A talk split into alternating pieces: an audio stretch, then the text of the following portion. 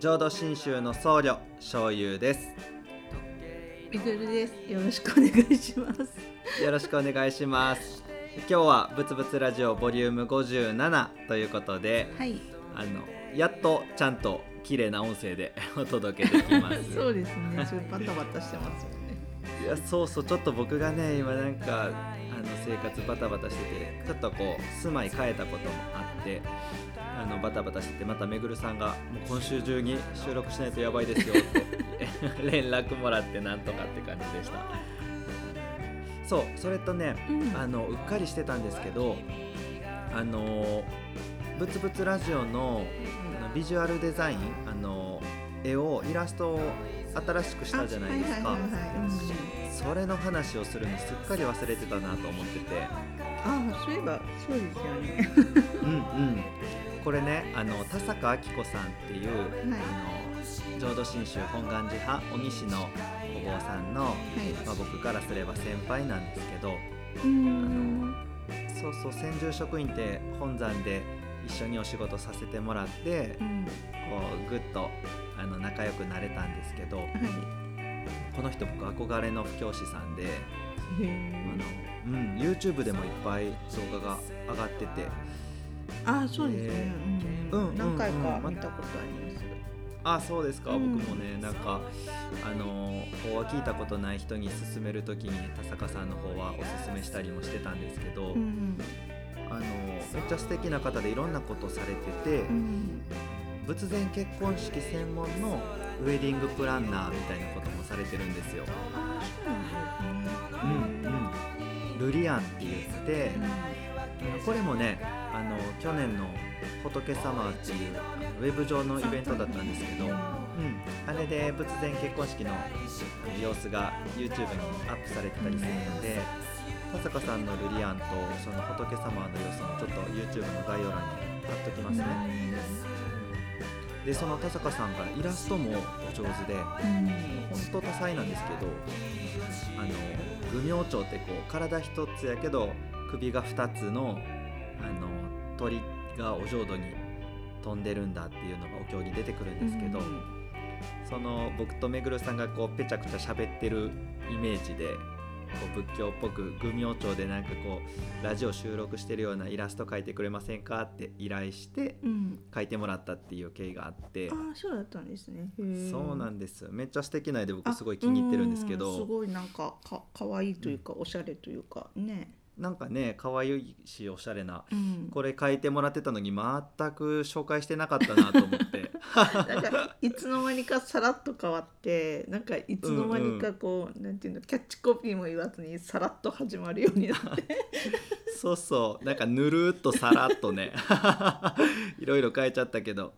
まああの田坂さんぜひあの YouTube にいろいろ法話やったりこうプランニング手掛けられた結婚式の様子があったりするのでぜひぜひ見てもらえたらなと思います。はーい。うん、であのー前回ね本当はこう、もう一テーマ後半でしたかったんですけど、うん。あの感覚を信じるっていう話で盛り上がりきっちゃって。あそうそうですね。そうですね。やっぱ楽しかったですね。ずっとうんなんかこうああいうの喋ってると。うんうん、であのーもう時間がすっかり押しちゃったんで次回に持ち込みましょうってことにしたんですけど今回喋りたいなと思ってるのはうん。あの聞き言葉と読み言葉うん。こう耳から入ってくる言葉ってちょっと特別やんなっていうような話をしたいなと思っていて、打ち合わせではねそれ分かる分かるみたいな話を2人で喋ってたんですけどそこまでいけずに。うんで実は僕がこのめぐるさんに「ラジオしませんか?」って声をかけた時に、うん。あの僕ラジオっていうコンテンツはすごく実はこだわりがあったんですよ。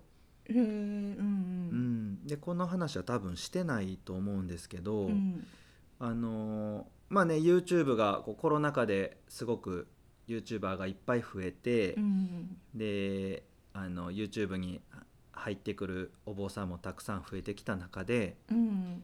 なんでわざわざ画面出さずにこの音声だけのスタイルにしたんかっていうのやちょっとこだわりがあっって、うん。うん、あの僕何年か前からほうあの落語にハマってああうん。私も好きです、うん。好きです、うん。落語いいですよね、うん。まああのラジオももちろん、えーそれもでも落語にハマって何年か経ってラジオ聞くようになったんですよ。うん、まあ僕はオードリーのラジオが一番好きなんですけど、でなんかこういろいろ他の人のラジオも聞く中でこうやっぱり音声コンテンツっていいなって思っていて、うん。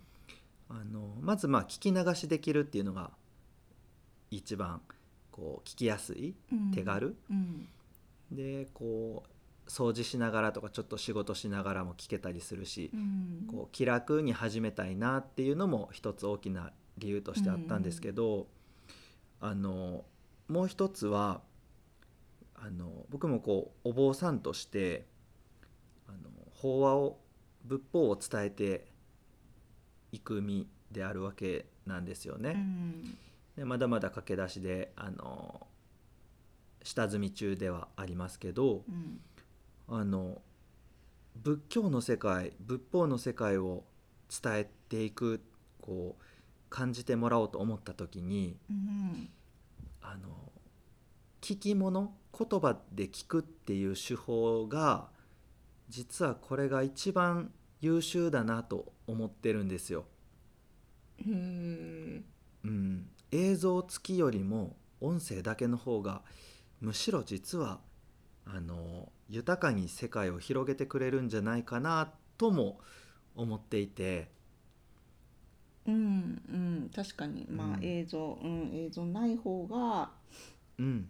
なんかこうその聞聞いた人受け取った人がなんかこう自由にこう想像できるっていうか、膨らませられるっていうのはありますよね。うん、うんうんあのきっとこのラジオ聞いてくださってる方は「うんうんわかるわかる」って言ってくださる方が多い気がしてるんですけど、うん。あの一方でその僕落語にハマる時も最初から面白いと思えたわけじゃなくてうん。ちょっと慣れが必要だったというかあのうん。何回かこう聞いてるうちにあの楽しめるように楽しみ方が上手になってきたんですよね。うんでそれってなんか法話を聞き始めた時もすごく似ててうん最初はなんかなんやこれみたいなどうやって聞いてたらええねんみたいなでこうななんなんやろうみたいな感じやったのがだんだんじわじわこうなんとなく感じるものが出てきたりとかうん。なんとなく自分の中で想像できるようになったりとかなんかそれがねあの文字で読んでるもちろん本で出版されてる法話の本とかもあるんですけどやっぱりなんか音声で聞いてる方が世界が広がるんですけどうん。でもそれをこう聞けるようになるにはトレーニングというか慣れが必要やなとも思っていて。ああうんうん確かに確かに。うん。うんうん、なんかちょっとこうおこがましいし偉そうかもしれないですけどやっぱりその今できるだけ早く分かりやすく簡単にっていうそういうコンテンツがどんどん増えてきてる中でうん。もうそれこそ TikTok とか出てきたらもう十何秒で勝負しないといけないみたいな世界が あるわけじゃないですか。うんもうそんなんじゃ仏法なんて絶対分かりっこないんですよ。うんうん。うん、分からん分からんなんやこれっていう時間を何時間も何時間も何日も何ヶ月も重ねていく中で少しずつあなんかすごい世界がありそうやなってちょっとずつなんかこう感じられるような世界があるんですよね。うんうん、だからそれそういうものにつながるようななんかこう法話とあの法を聞きに行く仏法を聞くっていうものとなんかその間の架け橋になるようなことでやれたらなっていう思いがあって。そうなったんだ。そうそう。ちょっとなんかあの壮大ですけどね。壮大。うんそう。えらい壮大ですね。うん、まあでもなんかそのなんだろう。顔を僕が顔出しして YouTube で喋るよりもうん。声だけの方が僕が伝えたい感じてほしいことをきっと聞いてくれてる人が感じられるだろうなとは思っているんですよね。うんうんあの、なんていうのかなこうえ映像とか、うんまあし視覚まあ、視覚っていうか目から入る情報っていうのもうん。あのこうわ分かりやすくするためとか、うんうん。こう具体的にこういう感じだよみたいに、こううんうん。だ出すにはすごい有効なんだけど、うんうん。あのなんていうのかなこう仏法っていうかこの仏教のなんかうん。話ってうん。なんか一つ形が一つではないじゃないですか、まあ、具体的にこう、なんかモチーフは決まってるけどあの、要は受け取った人がどううん自分に落とし込むかうん。になるから、うん。逆になんかこうこれはこうですよっていうその例えば醤油さんの思う仏法を、うん。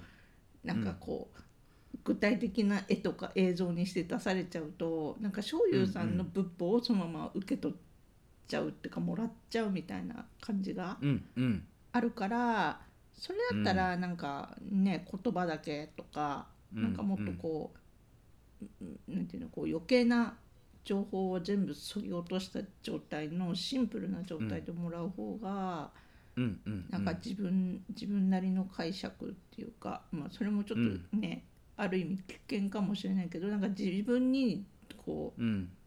落とし込めるっていうか、うんううん。んなんかそんな感じは私もするんですよ。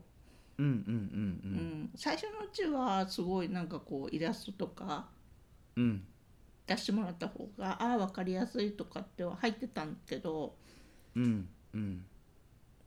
なんかこう入り口はそれで良かったんだけど、うんうんなんかだんだんあれこれ聞いてるうちにうん。知っていくうちにうん。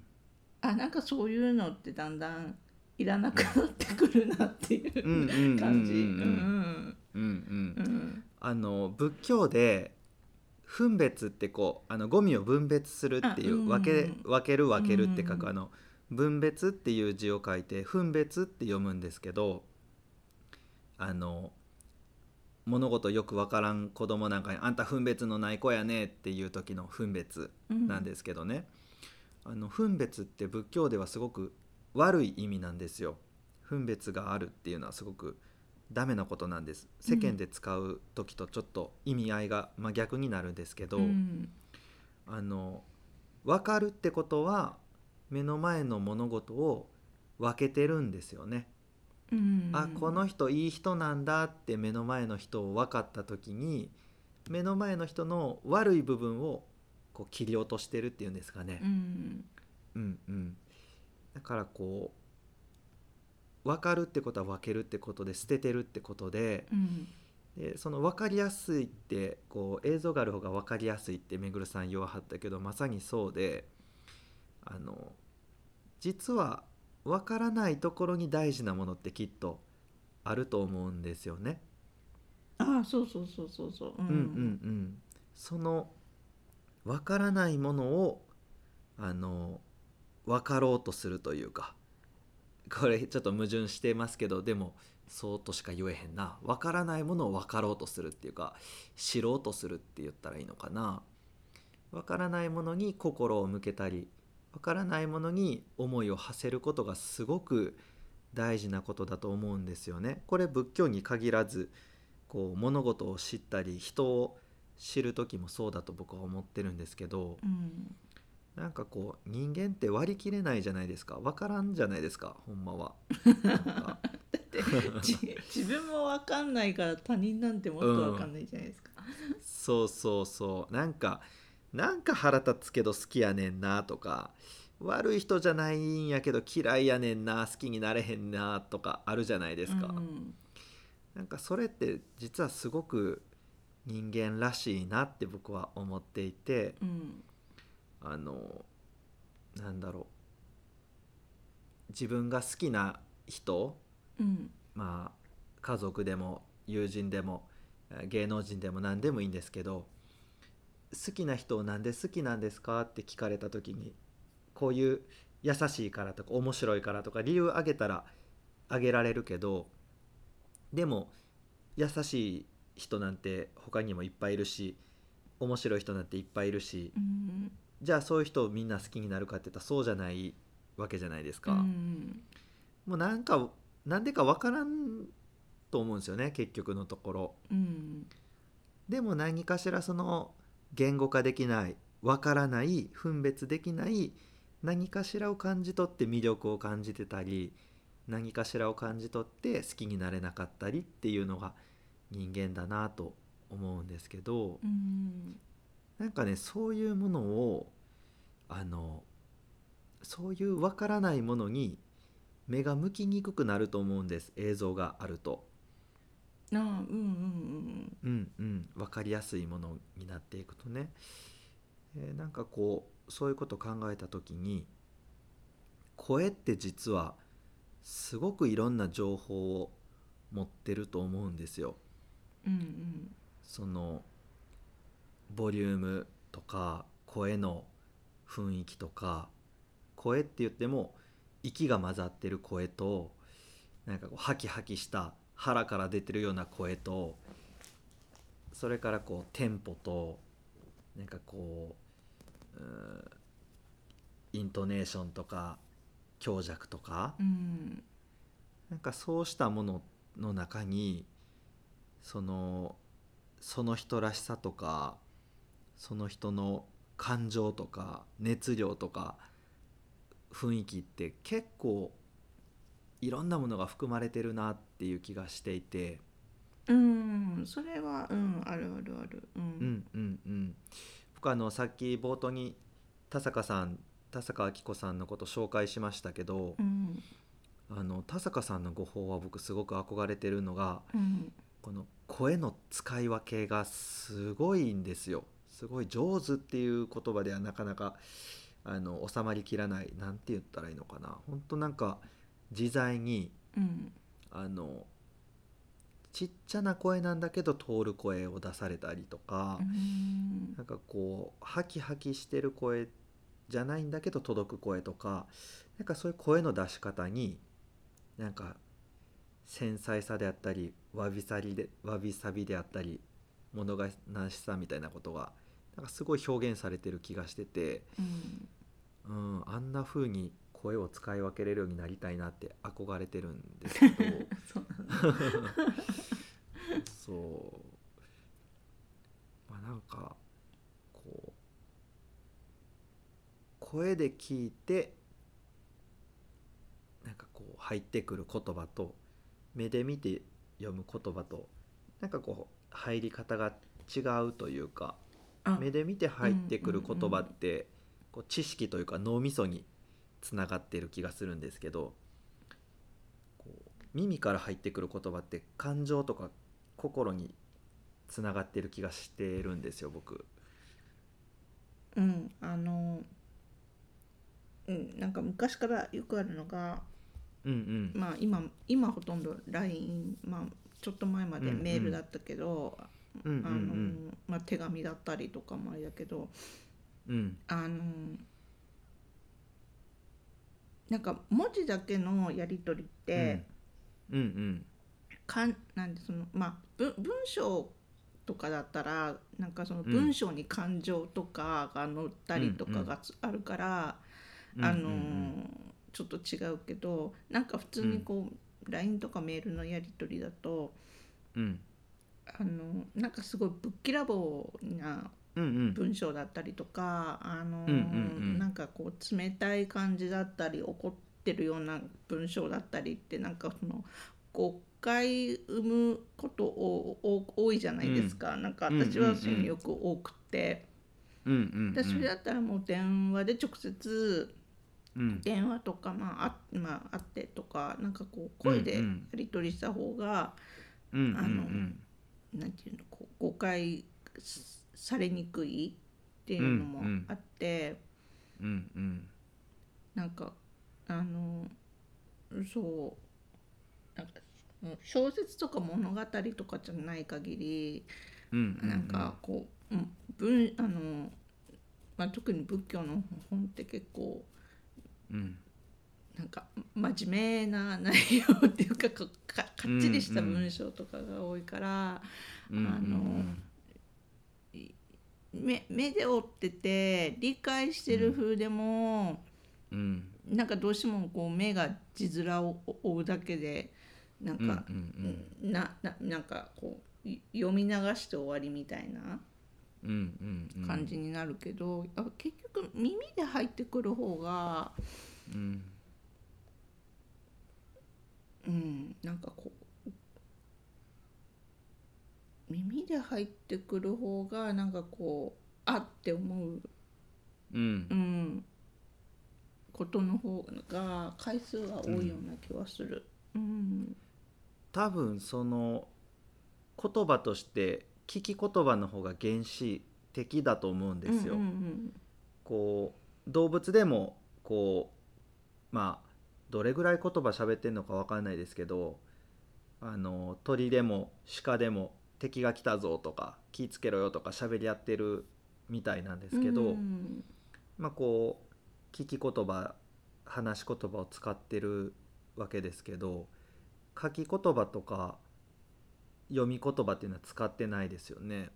うんうんできっと人間もこう文明が発達するまでは文字が開発されるまでは書き言葉読み言葉っていうのは使ってなかったはずだから、うんなんか人間の根っこの中に一番コアな部分に近いのはやっぱり聞き言葉話し言葉だと思うんですよね。であの僕蓮如上人って本当すごいなって思ってるんですけどうん。あの浄土真宗では蓮如上人のまああの蓮如上人のことをあんまり大事にしないというか正直こう好きじゃないっていう宗派も浄土真宗のあるんですけどあるんですけど、まあ、こう鬼師とかお東とかね、まあ、主要な、主要なっていうか多くの宗派は蓮如上人すごく大事にしてるんですけど、で蓮如上人はこう仏法を広めるためにこうお手紙をいっぱい書きまくるんですよ。でお東ではおふみさんとかお西では御文章って読んだりするんですけどあの御文章ってこう文法がおかしいんですって国語学者の先生がおっしゃってたんですけどうん。あの蓮如上人のこの文法はおかしいんだけどこれどういう文章になってるかっていうとは話し言葉になってるんだって。あうん、だから当時文字読める人っていうのはいなかったから、あうん。あの村の中に1人か2人いるようなそういう時代に蓮如上人がお手紙いっぱい書かれて、まあ、その村の武芸者というか中心人物の家にみんなが夜お仕事終わって集まって文字読める人が読んでるのをみんなが聞くっていうスタイルを取られてたからこう読み言葉聞き言葉として書かれてる。であの話し言葉としては全然おかしい文章じゃないんだけどこう書き言葉として文章としてこれ実はちょっと変なんですよねっておっしゃってるのを聞いて、うんなんかその文字読める人が少ないからそういうスタイルを取ってるっていうだけじゃない気がするんですよね。うん。きっと蓮如上人も耳から聞いた方が宗教的世界は広がるし伝わるぞってことをよくようくん。ご存知やったんちゃうかなって思ってて、うん。まあ確かにそうかも、うん、うん。うんだからこう同じ話でもうん、なんかこう、ほ本でこう、うん。見見るよりよくこう法話集みたいのとかもうんうんうん。こう文字で読むよりは全く同じ内容でもなんか、うん。あの耳から聞く方がは入ってきやすいっていうか、まあ、勝手に耳に入ってくるっていうのもあるんだけどうんううん。ん。なんか僕ねあの心理学の実験でうん面白いなと思って読んだ見つけたやつがあの相手を騙そうとするんですって、うん A グループと B グループが。で A のグループはこう面と向かって相手を騙そうとする。で B のグループは、えー声だけで相手を騙そうとするっていうことをした時うに、ん声だけで騙そうとしたグループは騙される人少なかったんですって。へえなんかそれ面白いなと思ってて。う。うんん。なんか面と向かってる方が情報量多い気がするじゃないですか、うん。表情とか仕草とか。う、ん。なのに声だけの方が見破れるんやってなんかその分からない割り切れなさみたいなことをそっちの方がよくよく対峙してるというかそういうものに向き合ってんのかなって思いながら読んでたんですけど、あのカップルシートって横に座るじゃないですか。あーうんうんありますありますううん。なんか飲み屋さんとか行ってもカウンター席に座って初めての人と喋ってる時ってなんか距離が近づいたりもするじゃないですか。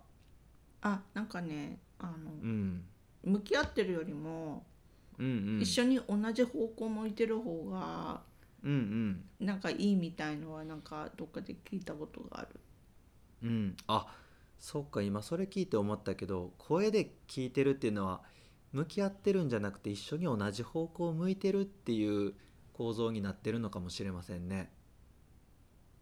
ああそうそういう捉え方もあるんか。おーいやわからないけどなんか今そんなこと思ったうな、ん。うん、映像があると向き合う形になるけどあそっか映像なしで音声だ、うんうんうん。音声だけってなったら話してる人と話してる人が向いてる方向をどっち向いてはんのかなって思いながら聞くからいいのかな。うん。なんかあのー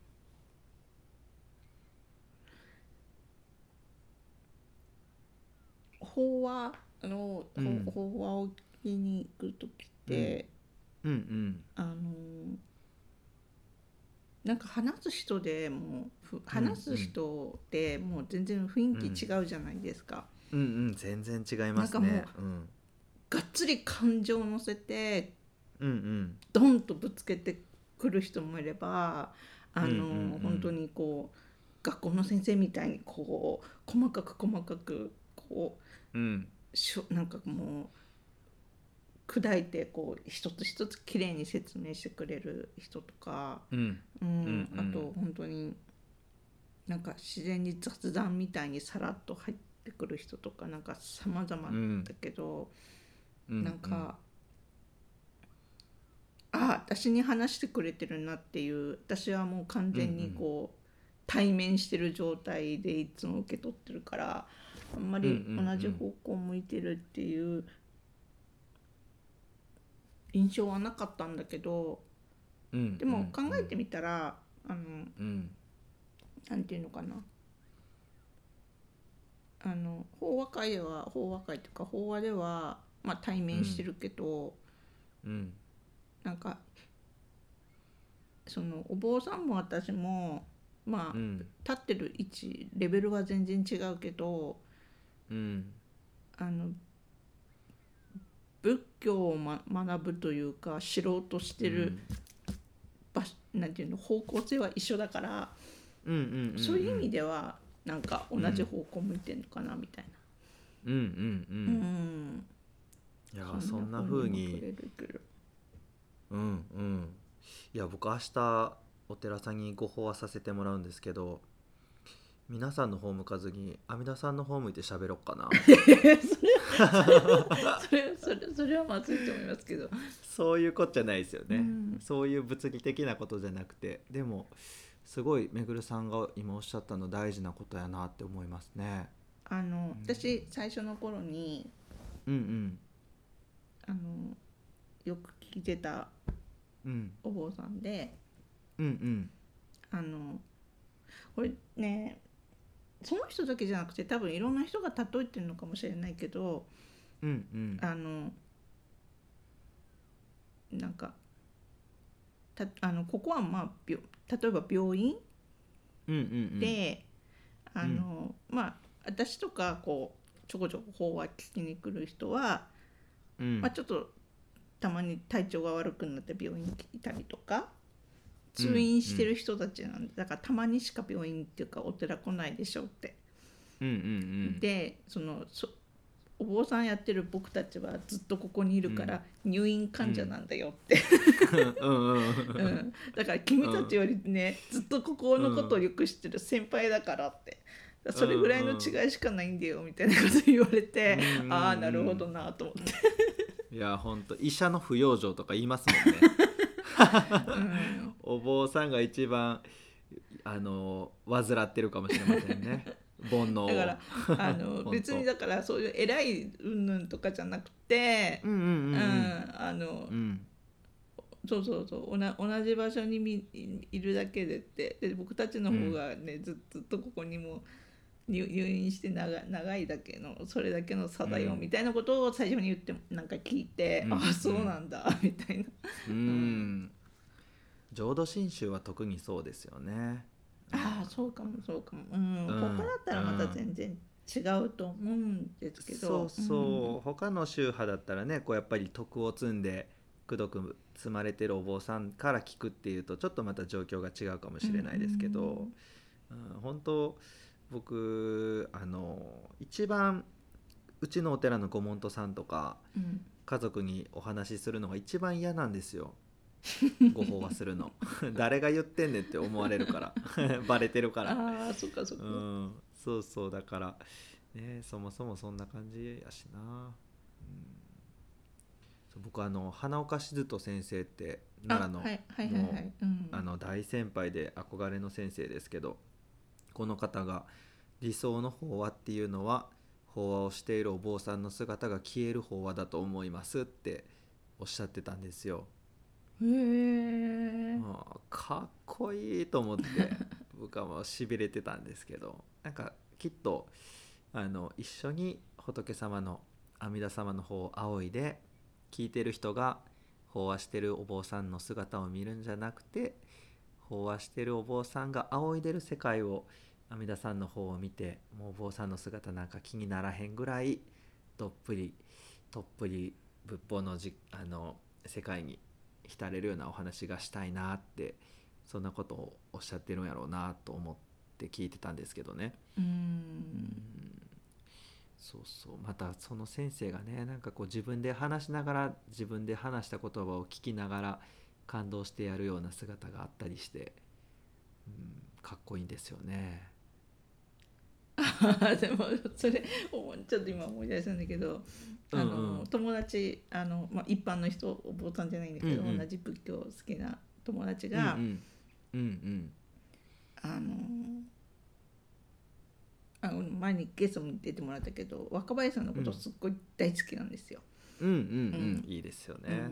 うん。でうんしたらなんか「いや僕ね若林さんのな何が好きってなんかうん。なんか質問したんですって。なんかご飯食べてる時か、お茶してる時かは忘れたけど、うんうんなんかで「いやここのこここってなどうなんでしょうね」みたいなちょっとした疑問をなんかぶつけたら、あの、なんかこう多分お寺のか法話会かなお寺の帰りだったと思うんだけどなんかこう本を、うんうん。本聖聖典でしたっけ、うんあれ。晴天はうんい。あれを開いて、なんかしうん。あの探してくれてたんですって。うんうん「いやすいません」とかって言ってそしたらうん。なんかこう読みながらこうちょっと探した時にうんうん。ああこういうことを書いてたんですねみたいな感じであはあはのあはあはなんかすごいこ答えを話す前にまずその調べてる若林さんがものすごいなんかありがたがってたんですって。読みながら。うんうんうんなんかはいはいはい。私その場にいたわけじゃないから話聞いただけだから、ああれなんだけどなんかそんな状況だったらしくって、でなんかそそれを見てなんか、いやこの人いいなって思ったらしいんですよ。いやーそれは素敵な話やな、うん。そうそうそう。んんへえとかって私も話聞いてて、うん。うん、あでも確かにうん。なんか確かにこうあこの人は本当にありがたがってるんだなっていうのが素素で伝わるってすごいなと思って。うんうんうん。本当ですね、僕あのじいちゃんがうん。あの法話をする、まあ、結構第一線で頑張ってた人なんですけど、じいちゃんがこう「騎士に上がらぬ船頭になれ」っていうことを言ってたらしくて船頭さんってこうあのこっち側からあっち側の岸に渡す船を渡す人のね船頭さんって言いますけど岸に上がるっていうのはこれ何言ってるかっていうと向こう側の悟りの世界に上が上がったつもりになるなよっていう例えなんですけど、あの賢くなったと思うなよっていう戒めうん。とあのお前が救うんじゃないからなっていうなんか救うのは阿弥陀さんでその阿弥陀さんを紹介するのがお坊さんの仕事なんやから、うんそう。なんかまあ仲人さんとかに多分きっと近いのかな。なんかこう、ううんん、渡し船を渡すものであってっていうのがねなんかこうああ僕ええなと思ってうん。ちょっと大事にしてるんですけど、うん。ついついなんかこう教えたくなりますけどね。なんか「あそれはこういうことなんですよ」とか言っちゃいそうやけどたださんみたいに「うんうん。ああすごいですね。こういうことが書いてあるんですね。こうすごいですね」って一緒に、ね、喜べるような人こそきっと素敵なお坊さんやなって思いますね。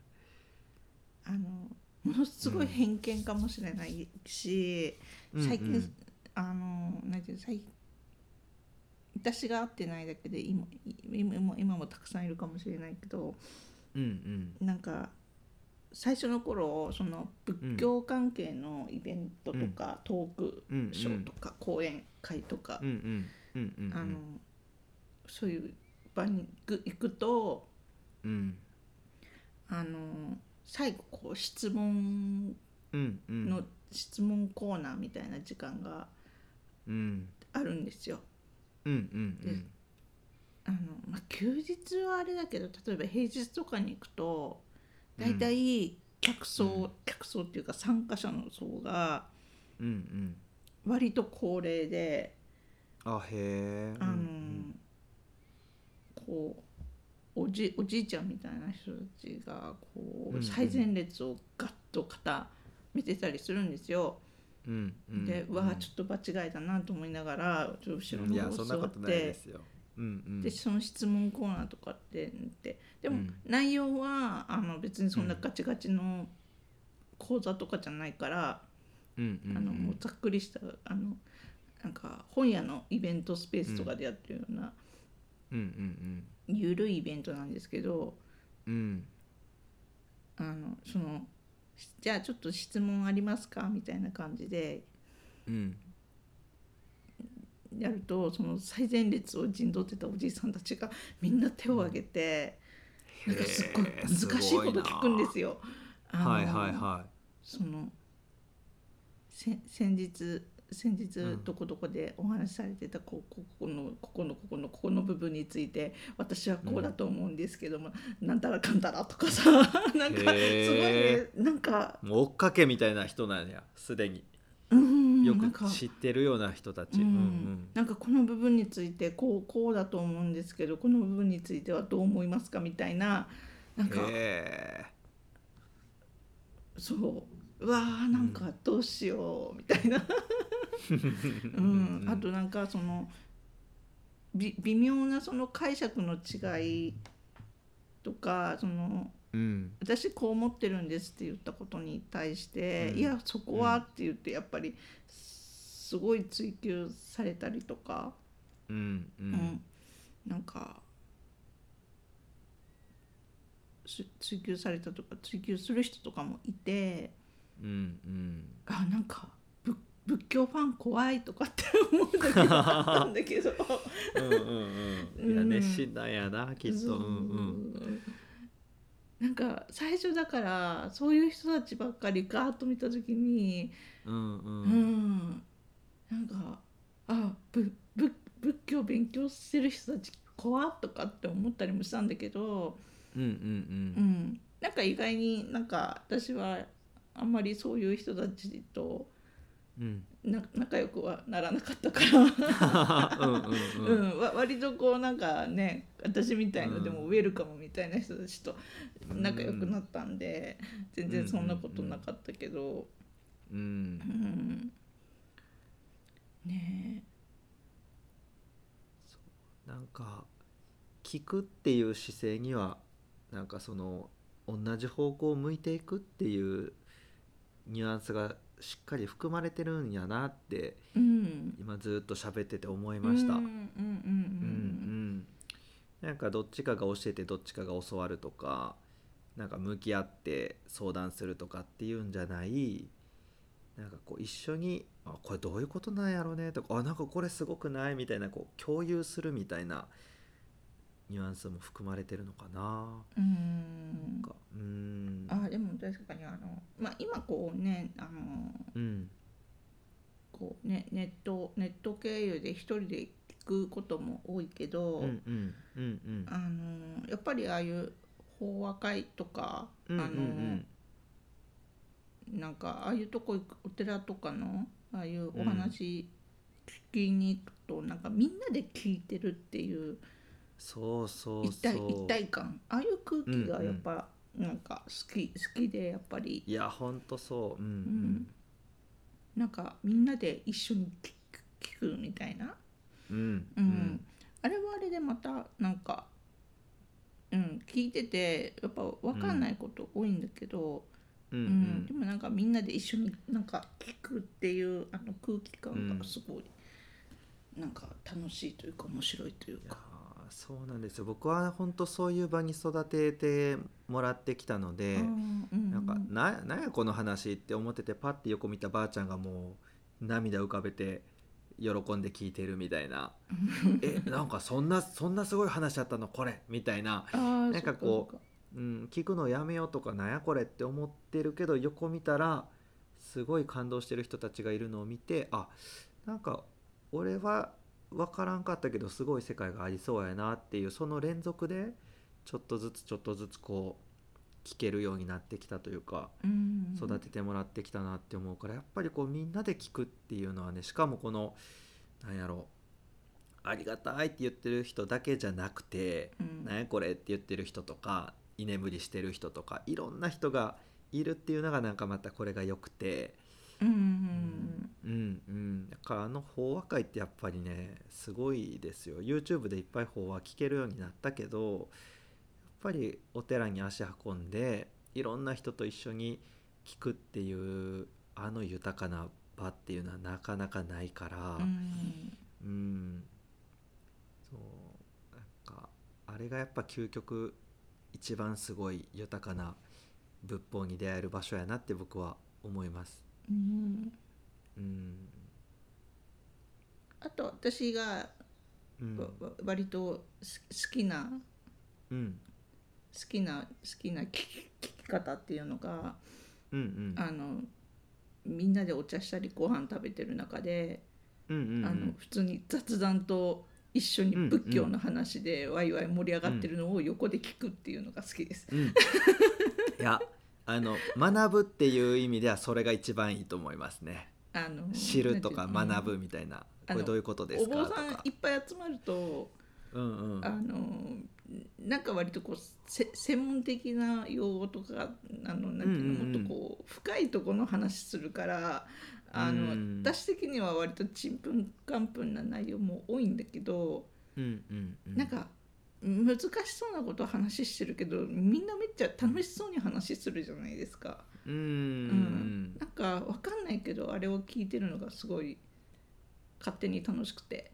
あーそれは聞き方上手ですわやっぱりうん分からんけど楽しいって素敵ですね。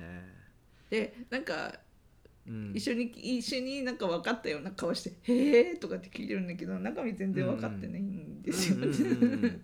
でもなんか分もう、うんうん、でもなんかみんなこうた楽しそうにあありがたそうにこう話してるから「ああ、うんそうなんうんだ」とかって言ってそうそうそう、うんうん。聞いてる。いやもうそんなん分かってるように喋ってる人も大して分かってないんやから。ええんですよそれで、うん。なんかね分かりようのないことをなんかすごいねってちょっと知る中でこう驚くみたいなそれの連続というか、